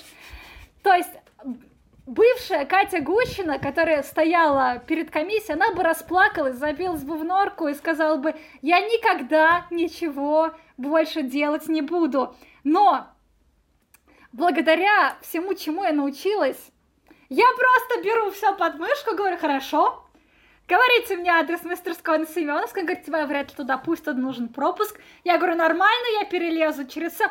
Я уже чувствую, что во мне бурлит, что я уже в этом потоке, понимаешь, у меня есть материалы, у меня есть все, я уже готова работать. Я приезжаю в эту мастерскую, в Семеновское, я прохожу все этапы контроля, я снимаю видео, как я там танцую, и я уже еду домой, потому что я невероятно устала, это все-таки все психологически тяжело. На следующий день мне рассказывают, что мой куратор очень плохо спал, ему снились кошмары, вот, наверное, потому что я заявилась впервые за какое-то время. И, наконец-то, мы подходим к более заключительной части истории. Я делаю свои первые отпечатки – и есть вещь про преодоление, когда нужно поделать что-то, э, научиться этому, чтобы стало для тебя более обычной вещью. Типа мы все когда-то пытались учиться плавать, сначала было тяжело, потом было хорошо. Вот. И здесь я тоже делаю первые отпечатки, но благодаря тому, что я делаю это уже с любовью, с каким-то бэкграундом, с тем, что я завариваю себе кофе, я танцую в мастерской, я делаю это с легкостью, у меня получается хорошо. У меня получается хорошо, я горжусь этими картинками. Это для меня такая новость, гордиться тем, что у меня совершенно не получалось. И я понимаю, я пойду на диплом, и я думаю, ладно, мне могут сказать там, не знаю, например, там, нужно больше там абстрактности, нужно больше там какой-то там изобразительности, еще чего-то. Но я понимаю, что я уверена в своей работе, уверена. И что бы мне ни сказали, мне на дипломе не важна уже оценка, красный диплом своим проголом мне не светит никогда. Хотя я сфотографировалась с классным дипломом на вручение дипломов, мне разрешили с чем-то чужим, отправила родителям фотографию. Вот. Но я понимаю, что мне это уже все не страшно. Я связываюсь э, с людьми, с которыми я познакомилась, в том числе и благодаря вышке тоже. Я связываюсь с обществом Мемориал. Там есть замечательная э, Саша Поливанова, с которой мы были знакомы, я иду к ней, мы с ней говорим о юморе в Сахаре, о том, имею ли я вообще право на то, чтобы делать книжку, в которой будет юмор, не типа, ну, это не кощунственно или нет, и она мне рассказывает миллион анекдотов про диссидентов, миллион каких-то анекдотов про КГБ, я все это включаю в свою книгу, потому что я изображаю вот эту вот ту сторону обыкновенной жизни, о том, как люди каждый день все это преодолевали. Я приезжает мой куратор, он впервые видит то, что я, собственно, наделала, все, все свои новые картинки. Я следую правилам Михаила Лобковского. Кстати, советую всем лекции Михаила Лобковского. Друзья, это некая секта, в каком-то смысле может показаться. Он немного странный человек, местами сексист, вот, но э, очень, ну, в общем, мне, мне тоже, как дополнительная вещь, это тоже очень сильно помогло. Всем советую послушать Лобковского. А у него есть важное правило. Чтобы быть уверенным человеком, спрашивай себя, как ведет себя уверенный человек.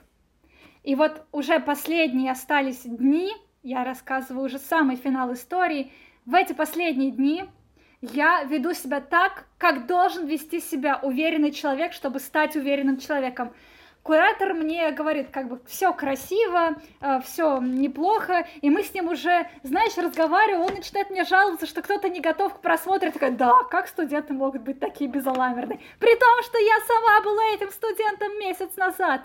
Он говорит мне, так, у тебя будет своя развеска, но ты вывесишь из своих 40 работ всего 4. Как поступила бы старая Катя Гущина, не уверенная в себе? Она бы расплакалась, вывесила бы 4 и продолжила бы плакать. Как поступает новая Катя Гущина? Она выставляет четыре работы, остальные прячут в шкафу, и когда к ней а, после того, как проходит комиссия, приходят а, ребята из мемориала, музея ГУЛАГа, все остальные, она достает все из шкафов и говорит, друзья, это бульдозерная выставка, вы знаете о бульдозерной выставке, пожалуйста, давайте все рассматривать. Кстати, в шкафу есть шампанское, давайте праздновать. И пока идет защита остальных людей, у меня в моем кабинете все такие в общем, я уже праздную то, что все вместе закончилось. Один из главных уроков для меня, как я уже говорила про инсайты и про то, что за мной следит или не следит университет, был о том, что никто из, э, так сказать, важных мне людей, из кураторов, из тех, кто, кого я позвала на свою защиту, никто не пришел. Вот. Никто из моих кураторов не пришел. Ну, кроме того, кто... Вот. Было больно, было невероятно обидно, но я поняла, что это вещь, продолжающая мои психотерапевтические инсайты о том, что нужно отвязываться от восприятия, что твой университет — это и есть вся среда. Среда гораздо шире. Среда — это в том, что ко мне пришли из Сахаровского центра, пришла замечательная Полина Филиппова, пришел э, Егор Ларчев из музея ГУЛАГа, пришли еще люди, и они были вне этого мира. То есть я прокалывала свой пузырь. Это был такой, знаешь, двойной диплом. Диплом по психологической уверенности в себе и по Сахарову. И вот, наконец-то, сейчас эта книга, она рядом со мной. В сентябре я очень надеюсь, что мы делаем в мемориале, зависит от ковид-ситуации, но тем не менее, в мемориале мы делаем выставку, приходите посмотреть на меня, уверенную в себе. Там будут мои все замечательные э, сахаровские картинки. Вот снова я покажу еще раз вот эту вот бомбу. Вот, э, схему, э, схему как я уже говорила, делай то, что делается, помнишь? Я люблю делать карты. Я сделала карту закрытого КБ Саров, в котором они все сидели, физики, проектировали вот это вот все. То есть все, что я любила, я вместила вот сюда вот. Мед, такие э, прообразы карточек медузы. Как быть диссидентом? Типа, сдавайте кровь э, для того, чтобы э, ходить на следующий день, получая отпуск за сдачу крови, ходить на э, заседание суда против э, твоих друзей. Вот, на свадьбу можно не брать свидетелей, к вам пришлют КГБшников. Вот это вот все, да? Не бояться черного сентября, а бояться красного октября. Вот, вот такие вещи все вместе, которые у меня получились и которые прошли со мной, они вот здесь вот, и как каждая книга, это, конечно, как новый ребенок, но я не знала, что с таким ребенком я вырасту настолько сильно. Вот так вот. Ох, потрясающая история. Я Спасибо. Супер-мега вдохновился. Важные жизненные правила по Кате Гущиной, которые подойдут не только, значит, художникам. Первое – это не идти против себя, делать то, что делается, стараться в каждый свой проект, в каждую вещь включать то, что ты делать любишь, чтобы тебя это как бы мотивировало продолжать все делать, чтобы ты мог с уверенностью, с любовью, с любовью говорить о своем проекте. Второе, обращать внимание на всяческие знаки судьбы, идти по потоку, следовать тому, куда это тебя ведет. Ну, то есть ты выбираешь какое-то направление, и если ты четко задаешь вот конечную цель, тебя к ней приведет. Третье, когда ученик готов, появляется учитель, это о том, что если у тебя есть запрос, то будь внимателен, вокруг, скорее всего, вот это появится. Четвертое, про уверенность. По маленькому камушку мы выстраиваем огромную, огромный такой замок, который будет стоять за тобой с маленьких совсем вещей, который будет тебя держать. Как бы каждый раз, если тебя размыло, ты начинаешь собирать это снова, и оно тебя будет держать. Вот это вот четвертая вещь. И пятая вещь про, о, про вот этот вот настрой, про то, что ты настраиваешься, что ты будешь делать все так, как тебе нравится, что ты придумаешь заранее, что ты будешь делать то, что ты любишь, ты будешь пить кофе, ты будешь танцевать, э, ты будешь работать, ты продумываешь себе идеальную атмосферу, и ты в нее приходишь, ты в нее вот погружаешься, то, как ты себе это представлял, оно вот и будет работать. И две э, полезные ссылки, обе про психологию. Собственно, психологическая поддержка вышки бесплатная для студентов, для выпускников полгода, скидка 50%. И второе — это бесплатные лекции Михаила Лобковского. Они есть э, на Ютубе. Это вырезки из «Серебряного дождя». Можно купить его книгу, но она менее структурированная, мне кажется, чем его вот эти вот. Еще у него очень успокаивающий голос, похожий на моего куратора. Вот, вот эти две психологические вещи, вот, угу. очень важные. Ну и, конечно, начинайте рисовать, приходите на мои выставки, тоже да. поговорим. Три любимых города России, не Москва и не Питер. Ну и понятно, что Нижний тут будет фигурировать каким-то образом, вот, но можем его тоже исключить, можем не исключать, потому что это все-таки твой родной город. Я тоже очень люблю путешествовать, очень люблю региональные города, и мне супер интересно, э, что ты ответишь. Вот, у меня два города будут близкие, а один будет далекий. Давай так, давай начнем с далекого. Это Магадан, потому что я была в нем в экспедиции вышки. Это абсолютно параллельный мир. Это даже не Дальний Восток, это какая-то Аляска со своей очень очень тяжелой, очень непростой историей и с людьми, которые вот идут, двигаются вот после этого, э, после этого, как они продолжают жить дальше.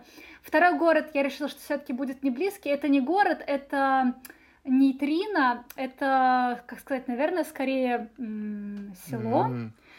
Это в Прильбрусье в, есть такое небольшое поселение, а, собственно, такое, наверное, село, поселение, которое состоит из двух панелек, между гор потрясающие виды. Там живут люди, которые работают в Баксанской обсерватории, которая находится внутри горы. Они наблюдают частицы нейтрино, и, собственно, они все живут в этих двух панельках. И это вот абсолютно невероятно. Я была там с Эльфией вместе, это была одна из экспедиций.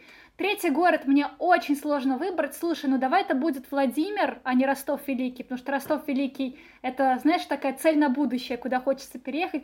А Владимир, потому что это город между Нижним и Москвой, это город, э, который со мной немножко родственно связан. И для меня Владимир почему-то это город из Москвы Владивостока. Наверное, потому что когда ты очень много ездишь между Нижним и Москвой, и ты думаешь о Москве Владивостоке, ты видишь Владимирскую область, она как раз посередине, и у тебя все сетчатку впечатываются вот эти вот поля и вот это вот все. Владимир чудесный город, я советую всем приехать туда погулять, возможно, на подольше, отличный кофе, прекрасная э, обсерватория, прекрасный планетарий в церкви, картинная галерея, в общем, очень хорошо. И, конечно, по каравану Нерли вообще святое место намоленное. Вот, так вот три города. Здорово. Э, очень хочу съездить во Владимир, тоже все собираюсь, потому что я, я ездил в Нижний, как раз проезжал мимо Владимира, и такой, вау, какие там интересные виды. Давай, наверное, да, про какой-нибудь самый запоминающийся один или два раза истории, связанных с кофе, потому что у тебя их тоже было много. Вот, ну, может быть, типа самый вкусный или самый необычный, или вот что-нибудь такое в каком-нибудь неожиданном месте. А, слушай, про кофе есть, наверное, тоже такая быстрая история, чуть-чуть углубит. Э, давай про необычное, чуть углубит вот в это вот все. Я амбассадор национального парка Алания. Это такая программа, которая позволяет молодым людям э, связаться с национальным парком, его потом на каком-то уровне представлять. Я им рисовала картинки, мы с ними обсуждали тоже возможности э, сделать какую-то книжку, вот это все. Я ездила в нацпарк, это Северная Осетия, несколько километров от Владикавказа. Я всем советую поехать в Аланию, потому что а, когда ты думаешь о Кавказе, ты думаешь сразу о том, что нужно ходить по горам, но завернувшись по Ранжу. А Северная Осетия и нацпарк Алания — это христиане, ребята. То есть а, там ты можешь спокойно ходить в чем хочешь, ты можешь там условно, знаешь, ну, пить вино и ничего такого. Это, знаешь, такая некая, а, некая Грузия. А, половина этого национального парка, ну не половина, может какая-то часть, одни из интересных мест находятся в пограничной зоне. То есть тебе нужно получать пропуск, а, ты проходишь через такой некий кордон, и мы ходили до такого болота, которое цветет очень красиво, называется Чифанзар. Мы проходили через кордон ребят, с пограни... ребят пограничников, и они нам сказали, на обратном пути зайдите к нам. Я подумала, проверка, может, какая-то паспортов, не знаю, что-то такое. Вот, такая, ладно, все у меня вроде на месте. Мы возвращались к ним, а они сказали, что им, ну, довольно скучно там сидеть все время. Если мы можем с ними чуть-чуть попить чай, им было бы весело. И а, они для нас дали, во-первых, своих сухпайков, вот, потому что они не успевают их съесть. Коробку эклеров, потому что они говорят, мы увидели, что вы шли, решили, что будете возвращаться, оставили вам. А я им показала дрип кофе, вот эти вот кофе в пакетиках, которые ты заливаешь сверху горячей водой, и их поразило больше не это, а то, что у меня была э, кружка, банка открытия. У папа работает с банками, ему ударит постоянно что-то. И я им сказала, вот у меня есть спонсор, имею в виду кофейные пакетики, мне их дали на тест. Они долго шушукались между собой, говорили, банк открытия, ты видел, у него спонсор банк открытия. Еще у них была прекрасная собака-пограничник, и она была очень крутая тем, что она не выполняла мои команды. Она выполняла команды только человека, который вот это. И это были осетинские ребята, но смешно, что они проходили оба кинологи службу неподалеку от Нижнего Новгорода. Вот, то есть они знают, часто путают Великий Новгород и Нижний Новгород, потому что у нас рядом кинологическая служба. Вот такая история, не совсем про кофе, но про банк открытия и спонсорства. Да. Классная история. А какой у тебя любимый город или разворот из Москвы в Владивостока? Это лично мне очень интересно. Слушай, мой любимый разворот — это пропавший разворот. Есть мистический пропавший разворот, которого нет в книге. Вот, если ты меня ткнешь, я тебе его пришлю. Просто как-то так получилось. Я передавала все сканы, но вот он почему-то пропал. Это разворот с э, водонапорными башенками. И, по-моему, там водонапорная башня в разрезе или что-то в этом роде. В общем, один город выпал, маленький какой-то городочек, не помню какой, но его жители были очень недовольны, потому что через них тоже проходят трансипы. Э, мне в комментариях потом там иногда жителей тоже прилетала. Вот, то есть вот этот вот исчезнувший разворот, если я буду пересдавать Москву-Владивосток, а у нее как раз вышли сейчас права, э, пятилетние права, я пять лет назад продавала права, то, конечно же, его обратно вставлю, вот так.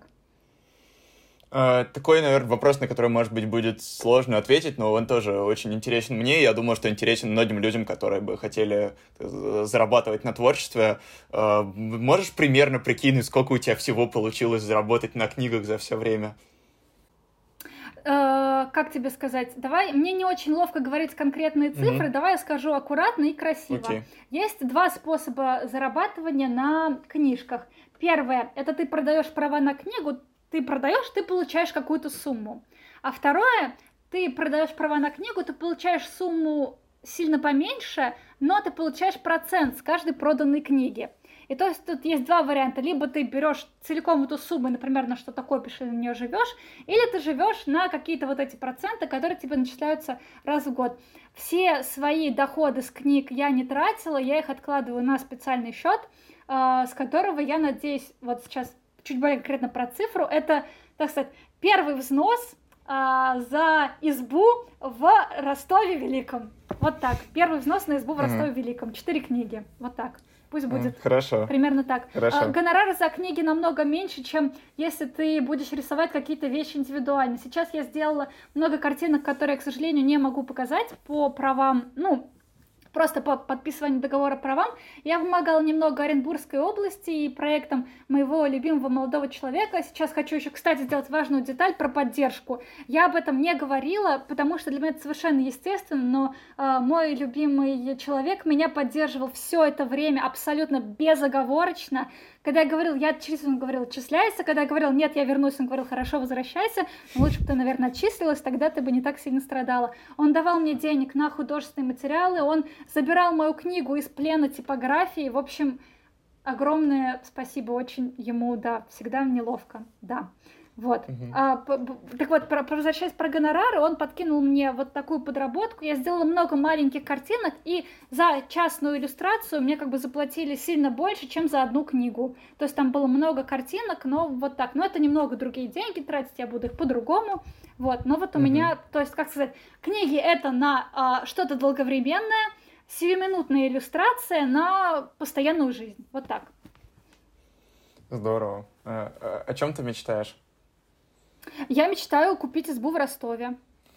Ростове Великом прекрасный город, очень красивое озеро Нера. Если тут можно рекламировать подкасты, можно я порекламирую, пожалуйста, Сашин подкаст. Давай. Извини, ничего страшного. Если... Конечно. А, это «Гусь-гусь», детское подразделение «Медузы». А, это бесплатный подкаст, который сделал «Гусь-гусь» вместе с этим, с Сбербанком. Черт, мы прорекламировали Сбербанк, Сбербанк Kids. Mm-hmm. А, есть курс истории городов России, и Саша сделал там, по-моему, 9 или 10 городов, истории разных городов, очень классные, очень смешные и очень интересные. Они по 20 минут.